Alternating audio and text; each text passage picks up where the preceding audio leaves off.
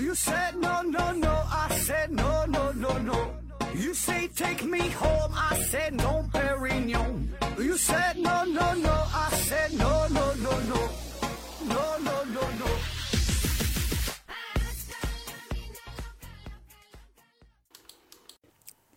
拼命探索，不计后果。欢迎您收听《思考盒子》，本节目由喜马拉雅平台独家播出。啊，这期还是回答听友的问题。第一个问题，这秋日提问说：“请问盒子，刘慈欣凭借《三体》赚了多少钱？都是怎么赚的？”呃，那要说刘慈欣凭借《三体》的收入这个事儿啊，还真就挺曲折。前一阵儿有这么一个新闻啊，说这个有主网络的董事长叫林奇，他呢被投毒致死，而嫌疑人呢正是他们公司的首席风控官叫许瑶。啊，具体的原因呢，我们也不好过多的揣测啊。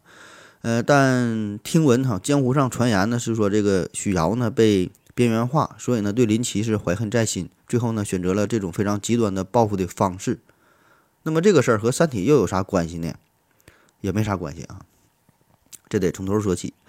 说这个《三体》呀，这本书其实早在二零零五年左右就已经出版发行了，只是呢在当时并没有引起太多的轰动。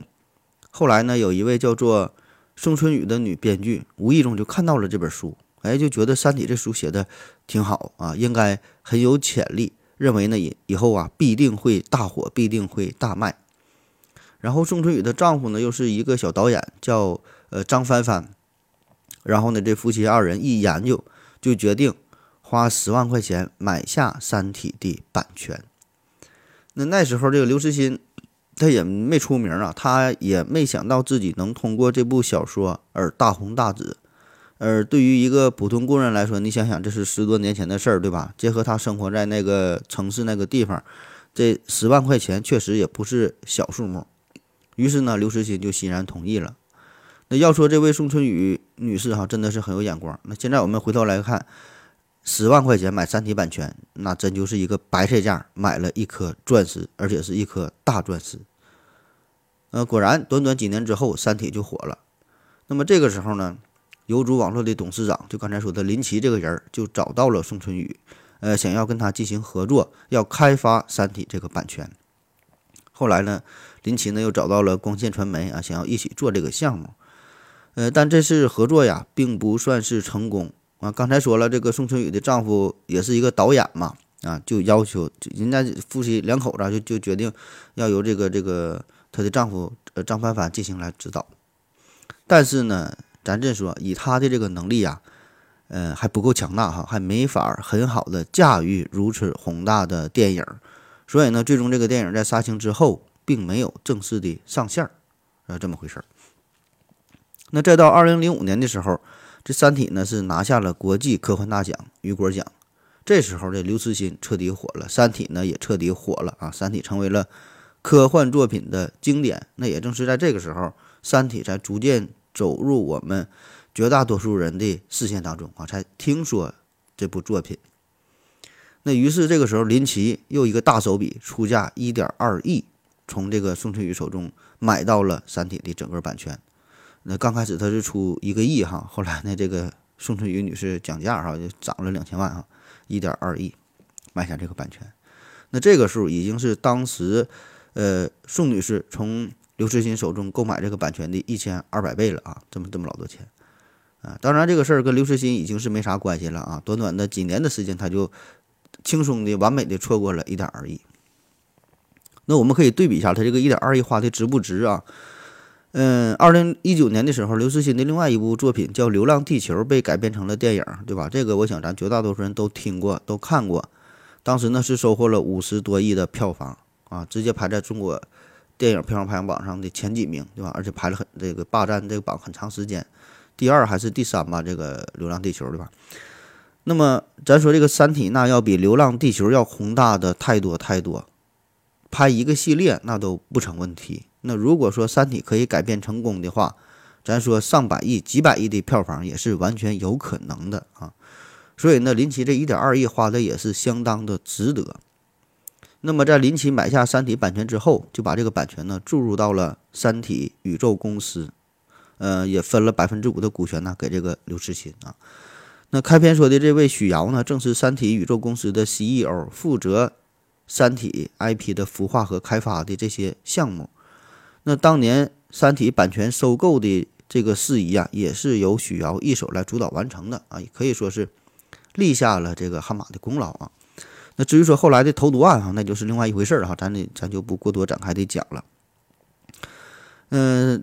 这最后你说这个收入的问题啊，收入这个刘慈欣这个《三体》，它有很大一部分也是他这个图书稿费的收入哈。那我查到一个数据，在二零一五年的时候，呃，刘慈欣在中国作家富豪榜上排名已经是第十一位哈，收入呢已经达到了千万的级别啊。更多的具体的数据，你上上网一搜也能找得到哈，就不跟你详细再说了。下一个问题啊，说，请问盒子为什么有一些人？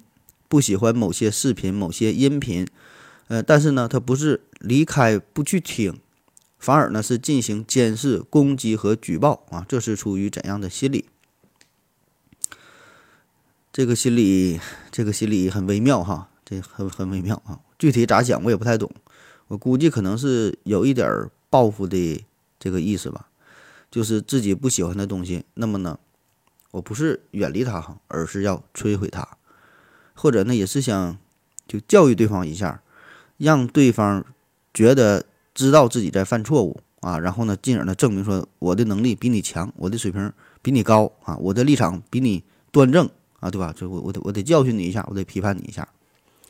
其实这个事儿在咱们科普圈，我觉得挺明显的哈，就是说，嗯，有一些粉丝儿吧，有一些听友呢，可能不太喜欢某个主播和他的节目。但是他并不是取关，对吧？也不是不听，对吧？你正常说你不喜欢这个节目，我不听就完事儿了吧，对吧？但他不啊，会有一些人呢，嗯，他选择的方式，虽然我不喜欢你的节目，但是呢，我比任何人听的都细致、都认真。听完之后呢，我拼命的找出其中的错误，然后批判一番或者说是你节目当中有一些不符合我个人的人生观、世界观、价值观的地方，我就要对你进行一番批判，嗯。嗯，当然，这个也是听友的一种自由，对吧？就是他完全有这个权利啊，他很沉浸于其中，觉得很开心、很快乐，也很好啊，也很好。这个都是您个人的权利啊。下一个问题，老谭同志提问说：“盒子你好，请教个问题。嗯，您认为当排除掉经济问题，当排除掉经济的问题，单纯从心理学的角度分析，为什么有些人会过度的想分享自己的生活？”把自己的所有事情都放在聚光灯之下，让人批判。呃，这里涉及到的一个度的问题。那这个分享生活的度如何去把控啊？这个度肯定是因人而异的。那盒子，当你不是一个主播的时候，你是怎么把握这个度的？呃，你说这个分享自己生活哈，分享自己生活，我不知道你具体说的是怎么去分享啊？就这种形式会有很多种，对吧？那么。不同的形式分享不同的内容，这个背后的原因也都不一样。那比如说，我们现在出去旅游啊，或者是去一些漂亮的餐厅吃饭呢，我们都会拍照，都会发朋友圈，对吧？这也是一种分享。那这种分享呢，就是想要表达出自己优越生活的一面，把自己美好的一面展现给大家。那还有一些人呢，在他失落的时候、不开心的时候、悲伤的时候，也会去分享。那他就是想要找人进行倾诉一下。然后试图呢从别人身上寻求一些心理上的安慰，对吧？这也是一种分享。那还有一些人，他是因为不自信，不管啥事儿都想和别人找个人商量一下，听听别人的建议，对吧？得到别人的认可啊。咱说大的大事儿，比如说买个车、买个房，一时拿不定主意，找朋友聊一聊，哎，可以吧？分享一下。但有一些人可能买一瓶可乐、买瓶饮饮料都得让朋友参谋参谋，我买买买买哪个牌的好啊？这就有点过分了啊。还有一些人是因为缺乏安全感，需要别人的关心、关怀、关注啊，所以呢，也是不管什么事儿都愿意和别人分享一下，让别人更多的注意到自己，这也是一种分享。当然，还有其他很多很多种分享的方式，对吧？也有很多种的原因啊，我就不一一跟你分析了。所以这个分享这个事儿吧，很复杂，好，不知道你说的是哪一种，但是归根到底吧，这背后。综合的一个原因，我觉得就是因为这个人呐，他毕竟是一种社会性的动物，对吧？你你活活在一个群体当中，活在社会网络上，那么我们人生在世，这一辈子都离不开与别人的交流。你不可能说你自己孤独的完全孤独的过一辈子，不可能。每个人都会过多或多或少的与别人分享自己的生活，只不过选取的方式不一样，分享的内容不一样，这个内容的多与少不同而已，对吧？那至于说你这个度如何去控制啊，这个就看您个人的选择呗，没有说哪个度就是最好的，对吧？您自己开心就好啊。但我觉得一个大前提就是不要打扰别人。啊，不要因为你想分享自己的生活而干扰了别人的生活，那就 OK 了。啊，在这个不影响别人的前提之下，您愿意咋分享咋分享啊？您觉得好，那就是好。下一个问题，战争及和平提问说：何子你好，我想问个问题呀。既然美元是全球流通货币，那么如果一个国家有能力可以印出美元啊（括弧假币啊，就是普通手段检测不出来的）。那么这个国家是不是可以靠印的美元，也就是这个假币呀，去买别的国家的产品？然后下边有一个朋有一个朋友叫长臂猿维斯就回复了这个战争及和平啊，就是他说，你这个问题啊，让你这个问题让我想到这个问题，让我想到个问题，说这个钱上的编号是不是都有记录？如果如果有，你怎么知道有哪些编号？如果你随便编了一个编号，然后验钞时发现这个编号是不存在的，那岂不是露馅了？或者再天马行空一点，假如使用一个网联的印钞机，虽然我不知道有没有哈拆的，然后呢上午验了一张美钞，地点呢在亚洲，一个小时之后呢，该编号的钞票居然出现在这非洲又验了一下，对吧？很明显是一个假钞，不可能周转这么快啊，说的太乱了。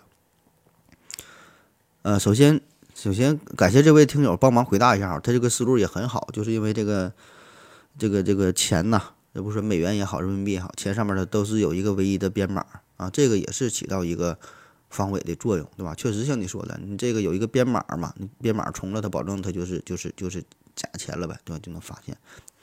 那我再补充几句哈，说这个印美元这个事儿，印美元这个事儿哈，就老美现在使劲印美元啊，别的国家很眼红，很也想去印啊。那么别的国家造假这事儿它成不成立哈？允不允许？首先从这个技术层面上来说，难度极大，工艺呢非常的复杂啊，几乎不太可能完美的复制。即使呢你能造出来美元一模一样的，但是呢这个成本会很高，甚至呢会呃超过这个面额本身。就是说你花三百块钱的这个成本，可能才造出一张一一百美元的假币。那就没人这么去做了，对吧？就这这个赔钱的买卖，对吧？你造这假钱有啥用啊？其次呢，就是说你这个假钱它怎么去流入国际市场？就像你说的，你造这个假钱是想去别的国家去买东西，想占人家便宜，对吧？但是在这种大规模的国际交易过程当中，结算的时候呢，大部分都是通过跨国银行之间完成业务结算的。那这些银行自然呢会对入库的这些货币进行非常严格的检查。那作为国家来说，如果某国的政府想串通这个国有银行进行假币业务结算的话，这个事儿很容易被发现，而且这个后果会相当严重。那对于银行来说，不但不但这个银行的信誉会受到很大的影响，甚至说直接你就破产了。那么对于这个国家来说，美国也会对这个国家进行非常严厉的经济制裁。这这个换句话说，你以后哈就别想。在这个国际社会上再玩耍了啊！当然，如果你要是个人行为的话，个人行为啊，也就是说这个国家呀印出点假钱啊，然后呢偷偷摸摸的发给发给几个人儿哈，就是这个钱印的非常非常真哈，一般看不来。然后呢，您个人的行为出国了买点东西，花个三头五百的，规模不是特别巨大，我觉得理论上是有可能成功的哈。但是这这种事儿，您觉得会发生吗？下一个问题，这球是提问说：“请问盒子，喜欢的人不喜欢自己，可一直忘不了对方，怎么办？啊，该怎么办啊？”啊，看来这球日朋友这咋的了？最近失恋了哈？这问题问题太多了是吧？没有功夫理你的女朋友了，失恋了啊？嗯，这个你想要真正忘记自己喜欢的人嘛？这个事儿很难哈，或者说几乎是不太可能。那网上常见的办法。呃，说什么有转移视线法，就说让自己先忙碌起来，拼命的工作啊，拼命的干活啊，让自己大脑飞速的旋转啊，可以呢暂时忘记他啊。但是呢，一旦停下来，你马上呢又又会陷入爱情的苦海。还有什么叫什么替代疗法，就是说找一个更好的伴侣啊，比原来还好。那这事儿说起来简单，做起来难，对吧？各位屌丝，你说你去哪找对象？去哪找更好的对象啊？对吧？哪能找到那么那么合适的？他不容易，还得比原来好看，比原来性格还好，比原来优秀，他不好找，对吧？再说了，很多人嘛，他受过一次伤害之后，害怕了啊，不敢再轻易去爱。那么也有人说，还有什么，呃，出去旅行啊，甚至说搬到另外一个城市啊，或者是经常和朋友，嗯，聚在一起喝点酒，一起玩耍。那么这些呢，也都是暂时的逃避而已。你旅行终究有旅行结束的那一天，聚会终究呢会有分别的时候。你搬到了另外一个城市，但是你的心还留在他那里，对吧？所以这些办法都不管用。唯一有用的办法只有时间，only time 啊。当然，也许时间也改变不了这一切，就是你永远也不可能忘记他啊。你能做到的只是放下啊，放下，放过自己而已。下一个问题说，请问何子如何才能在表达中产生一种讽刺的艺术效果？呃，怎样的一种表达可以理解为讽刺啊？与其他与其其与荒诞有什么不同？啊，说讽刺这个事儿啊，讽刺这个在咱们平时的交往过程当中，嗯，是一种有强烈刺激作用、具有强烈感情色彩的一种表达方式。特点呢，就是含蓄、幽默、风趣、辛辣，有很明显、明显的思想倾向性啊，甚至说有是有一种攻击性的啊，一种攻击性的语言。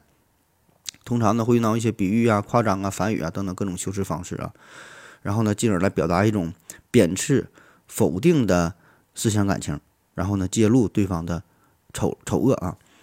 那么。怎么去讽刺别人哈？这一招你最好是别学哈。但是你问了，我就随便给你举几个小例子哈，咱们一听一过啊。尽量在生活当中呢，尽量不要不要去用啊。第一个呢，叫做先扬后抑啊，就是先夸他一下，然后呢再损他啊。也就是先设置悬念，就像是相声当中啊，有这个埋包袱，然后再抖包袱啊。比如说有一位顾客在饭店里吃饭，然后觉得他家这个饭呢不太好，但是呢不直说啊，而是对这个服务员说。你们这饭店米饭真不错呀，做的是花样繁多。那服务员一听懵了，怎么的？咱家饭店，咱咱这就一种米饭呢？这顾客说不对不对，你家米饭有生的，有熟的，还有半生不熟的。啊，这就是，呃，先扬后抑哈，说他家米饭花样繁多，设下包袱。那实际上你就会抖出包袱，说的你饭做的不好啊，先扬后抑啊，一种讽刺。再比如说，小刘平时工作很散漫，不认真。有一天呢，领导就对小刘说：“你这个工作呀，平时做的呢还都不错哈，哪都哪都挺好啊，就有两样不行，你得改进一下。”小刘一听还挺高兴，那我我我哪两个不行啊？领导说：“你是这也不行，那也不行。”还有一个方式呢，叫将错就错，将错就错，就是在讽刺对方错误的时候，自己呢制造一个比对方更大的、更明显的错误。然后呢，让对方呢从你自己的错误当中认识到他的错误。比如说啊，这甲说了，说我家有一面鼓，这鼓非常大，这鼓敲起来几百里之外都会听得见。然后乙就说，那我家有头牛啊，我家这个牛也很大，这个他住在江南哈，在江南一喝水，头啊可以伸到江北去。完甲就说了，这你哪能哪能有那么大的牛啊，对吧？你这不就是吹牛吗？完乙说了，那没有我这么大的牛，哪有这么大的牛皮盖住你这么大的鼓啊？就是说，乙吹了一个比甲更更更大的牛，对吧？然后呢，甲就发现了乙的错误，进而呢，就是发现了自己的错误啊，将错就错。还有那叫一语双关，一语双关啊，双关这也是一种非常重要的修辞方式。利用呢，就是咱们汉语的一个特殊的特特殊的地方，就是多多义性或者是谐音啊，谐音梗。你说一个词儿呢，它有两个或者是多个含义啊，或者是有同音的这这种情况啊。那利用这种想法呢，也可以利用这种手法呢，可以表表达这个对别人的讽刺啊。然后呢，还很含蓄，很耐人寻味。比如说有一个读者，男读者到这个图书馆想借一本书，图书馆呢是一个女的管理员，男的就说了：“哎，你这有一本叫做《女人都是男人的奴仆》这本书吗？”完，这位女管理员就说了：“啊，这个是一本幻想的小说，啊，这一本幻想小说。那幻想小说呢，这个词儿就一语双关嘛，对吧？一个呢就是说小说的一种，另外一个呢就是表达男男读者啊他的想法是一种幻想啊。还有呢叫反诘疑问哈，反诘疑问，嗯，就是用反诘的方式来讽刺对方的语言或者是行为啊。比如咱们平时都喜欢把自己的年龄说的稍微年轻一点儿。”对吧？你像我今年二十八，但是我经常对别人说我说二十六，或者是有时候开玩笑说二十三啊，就骗人嘛，对吧？那么说有一位呃夫人哈，一位老妇人哈，已经是两鬓斑白，满脸皱纹，那一看呢就得是六十多岁了啊。然后有一次呢，他和新结识的朋友介绍自己，他就说：“你知道吗？我和我妹妹加一起呀，才六十六岁。”他就想说自己年轻点儿呗，对吧？我跟我妹妹加一起才六十六。然后呢，他的这位新朋友马上说：“哎呀，那听你这意思，那你这位妹妹还没上小学呢嘛，对吧？你你加一起六十六，那你你不得六十三呢？她三岁对吧？那么你怎么你怎么能把这么小的妹妹一个人藏在家里呢？这这这这能放心吗？所以你看，这位朋友就这么一个反问嘛，不但揭露了这位夫人的谎言啊，同时呢，讽刺了这位老妇人这个膨胀的虚荣心啊，但是呢又很幽默啊。还有一个呢，叫做设定条件。”设定条件就采用设定的条件方法，设定条件的方法呢进行讽刺。说有一天晚晚上啊，这个厂长啊突然呢来到了厂里的这个呃单身宿舍，然后呢青年小刘啊就在就在床上爬了起来，说这个厂长，哎您正好来了，快给我做个报告吧。厂长不知道啥意思，说就这大晚上的为啥让我给你做个报告啊？然后这小刘就说，哎呀，我现在我失眠呢，睡不着啊，您一做报告啊，我马上能睡着。小李、小刘就是讽刺厂长平时做报告枯燥无聊啊，催眠啊，但是呢又不直说，就表达非常含蓄，耐人寻味啊。当然这是段子哈，大伙千万别学，千万别这么去学啊。还有呢叫见缝插针，见缝插针就是针对对方说话的破绽，马上的进行反驳。比如说这个车间主任对这个小刘说：“你现在是越来越不像话了。”一到工作时候就去抽烟，一到工作时候就去抽烟。嗯，我经常能在这个抽烟室里、实验室里就看到你。我去十回，有九回我就能看着你在那抽烟。小刘就说的那是那主任，那你还比我还多去一回呢，也是一种讽刺嘛，对吧？你你你还说抽烟，你比我去都多啊！啊，当然这个呢也是段子，大伙儿千万别学哈，千万别学。针对于自己领导的时候，你千万别用讽刺这一招啊。还有呢，就是比喻论证，比喻论证。嗯，有的时候呢，你直接去阐释、直接去反驳，都显得攻击性太强，不太礼貌。可能呢，对方面子上也过不去，所以呢，可以用一种比喻的方式来进行反驳。然后呢，对方呢可以自己去体会哈，呃，也能表达你自己的思想啊，也能也能也能证明自己。呃，这有一个非常典型的例子哈，估计大伙儿都听过，就是在战国时期有这么一个故事嘛，说这个呃齐国的使臣叫做晏婴啊，咱也叫晏子啊，他呢是出使到楚国。然后呢，楚王就举行了酒会来招待他。那在这个酒会上，只见有两个差役捆着一个人走到楚王的面前。楚王就问他说的怎么回事？这个绑的这个人是干啥的？是从哪来的？差役回答就说呀，这是一个齐国人犯了偷盗罪。那很显然，这就是表演给晏婴看呐，对吧？说你看这是齐国人，就故故意安排这么这么一个恶作剧，就想侮辱他一下。然后这个晏婴呢，并没有直接反驳说这个这不是不是我们齐国人怎么回事，对吧？那你说的没有说服力啊。晏婴很聪明，他直接站起来看了看这个被绑这个人，然后呢，慢慢的说：“我听说有这么一个故事啊，有这么一个事儿，说这个橘树，橘树生长在淮河以南，它就是橘子树。那如果你把这个橘子树，它生长在淮河以北的话，它就变成了枳树。”质树和橘树呢，只是叶子很像，但是这果子的味道啊却完全不同。那造成这种现象是什么原因呢？那同样的树，主要原因呢就是因为水土不同。那现在你看这个老百姓哈，在咱们齐国不做贼都挺好，一到楚国变得开始偷窃了。那莫非楚国的水土使得老百姓更加惯于做贼吧？那这就非常委婉的讽刺了对方啊。当然还有很多种的讽刺的方式哈，这个就不一一介绍了。很多很多这种形式，很多也难以分类啊。大伙儿呢可以慢慢体会啊。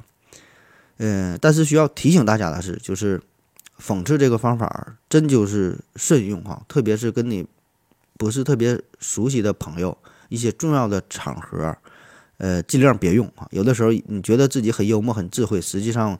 完全不是这样的哈，可可以说是能不用尽量就不用啊。想用的时候一定要用的得法得当，才能最大限度地发挥它应有的效果。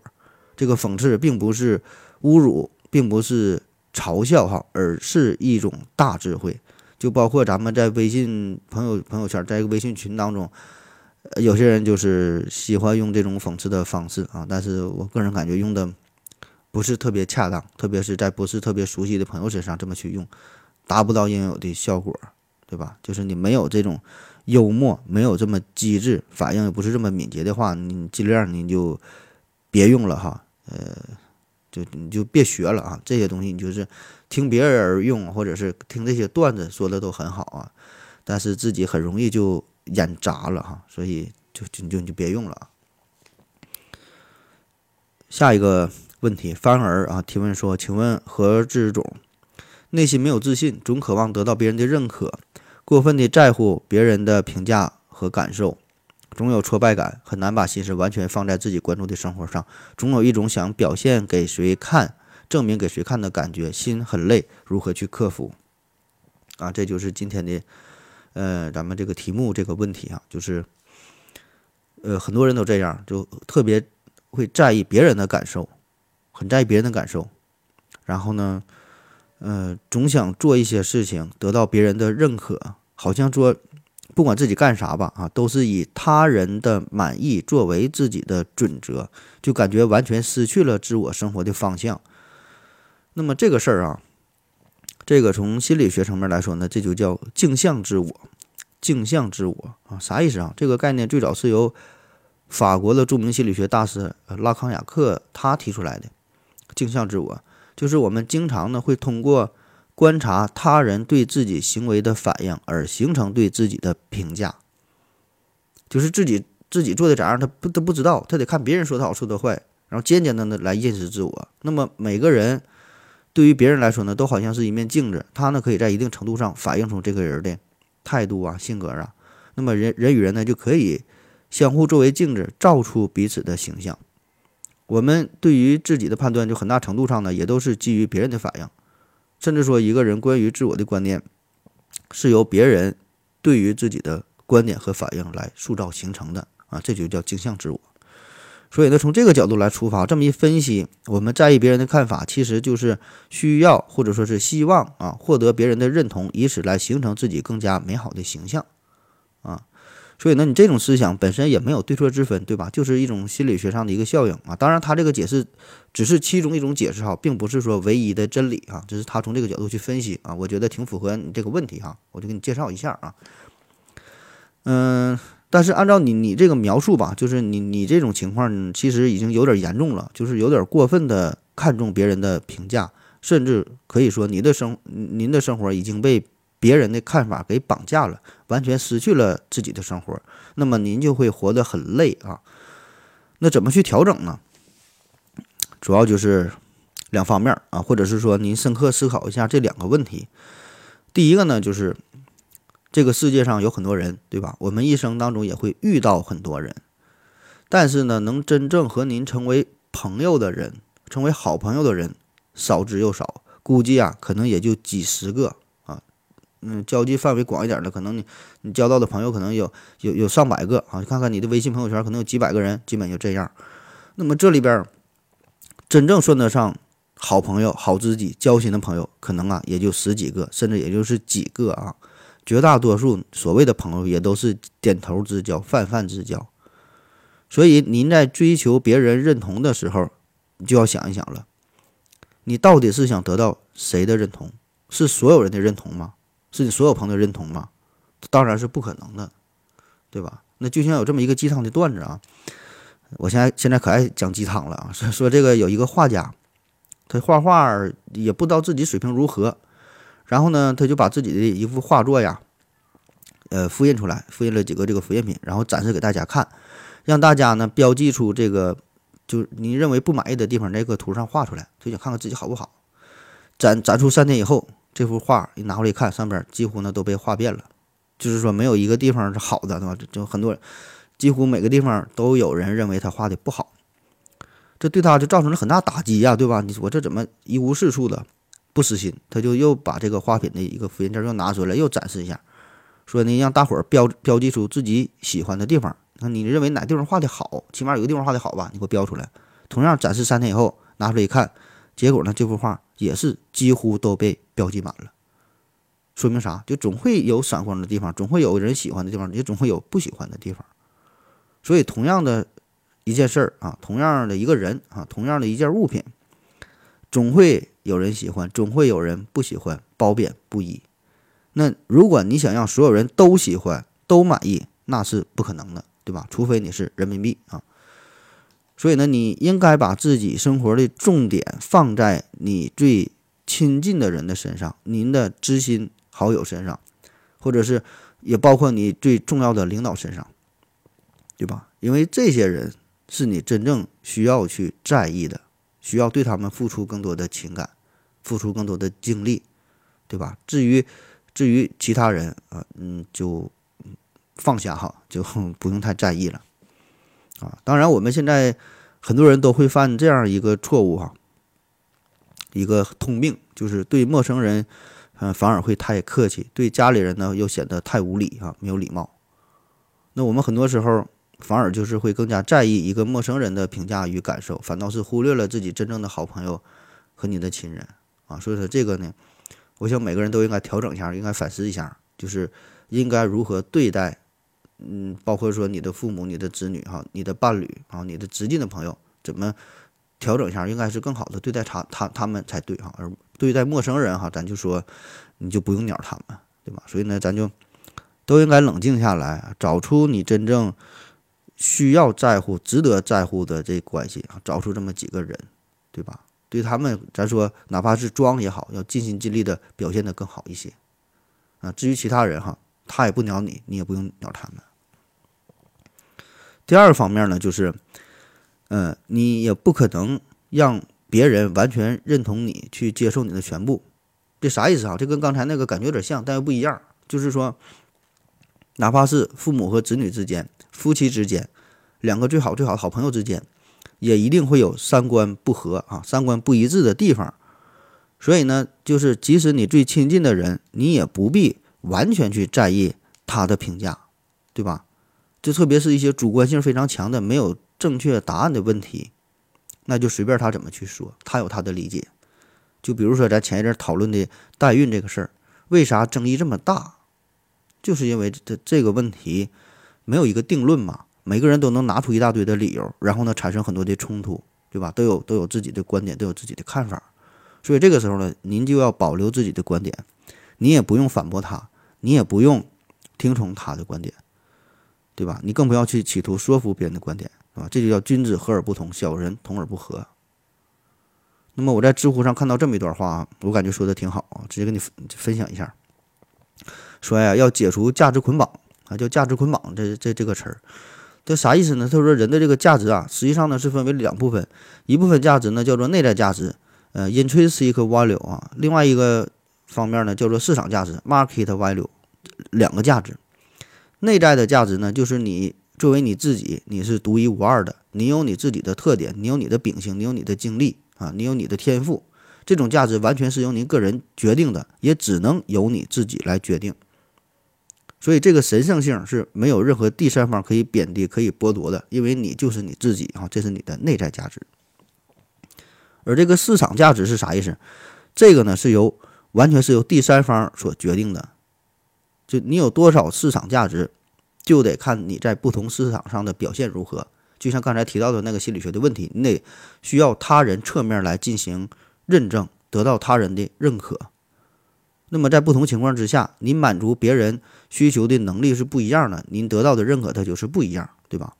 那我们谈到别人对你价值的认同，谈到的呢，其实就是市场价值的认同，对吧？你能给别人带来什么好处？这是市场价值，对吧？这是你运用自己的能力，在特定的条件之下满足对方的需求啊，这叫市场价值。然而呢，我们大多数人呢，在谈论市场价值的时候，会把自己的内在价值也捆绑进去，这样呢，就产生了不必要的情绪的冲突。所以说，这个是两个事儿啊，两个事儿。您的市场价值可能很低，对吧？我我就满足不了你的需求，但是呢，我内在价值很强大，我就是我，我觉得很好啊，我就是不一样的烟火啊。那总结下来哈，第一就是要被关键的人认同；第二就是您自己要认同自己的内在价值；第三哈，多多修行，把自我价值从别人的认同当中剥离开来，让市场价值的波动。永远永远呢，只留下经验和教训，少留在情绪的冲击面上。好了，今天的今天的节目就这样，感谢您各位收听，谢谢大家，再见。